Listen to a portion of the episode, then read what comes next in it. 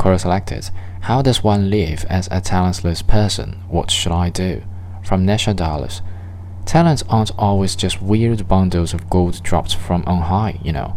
Some talents needed to be incubated, fostered, and built upon over time.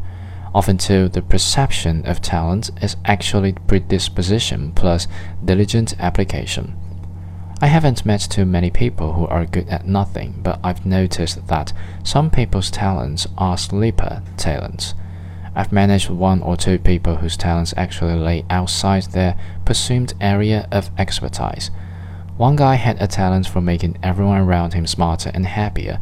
He was so thoughtful, helpful, and appraised of tools and technology that he managed to facilitate everyone's job and did so with such legendary generosity and sweetness that he became the most invaluable member of our team, the heart and soul. I knew someone else with the talents of diplomacy.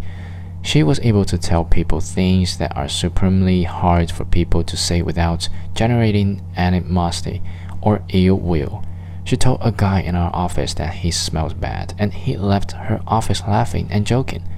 This is a talent, and you may recognize it as such only after being around the countless people, myself included, who don't possess it.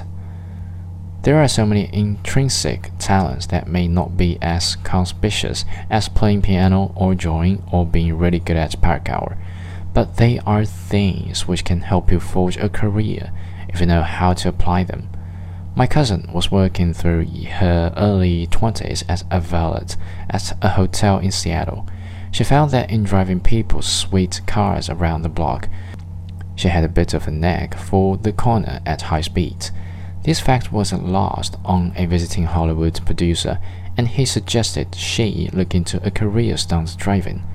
He gave her his number and said he'd patch her through to a few people that would be willing to give her a few tips for getting started.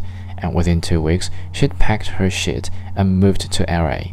And well, eight or so years later, this is her, and she is driving the holy hell out of the Hollywood's TV and movie senses. Sarah Trimble.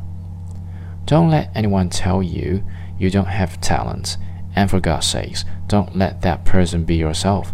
If you haven't found it yet, pick one you're disposed to and make it happen. Edit. A final observation from Stephen King. Talent is a wonderful thing, but it won't carry a quitter.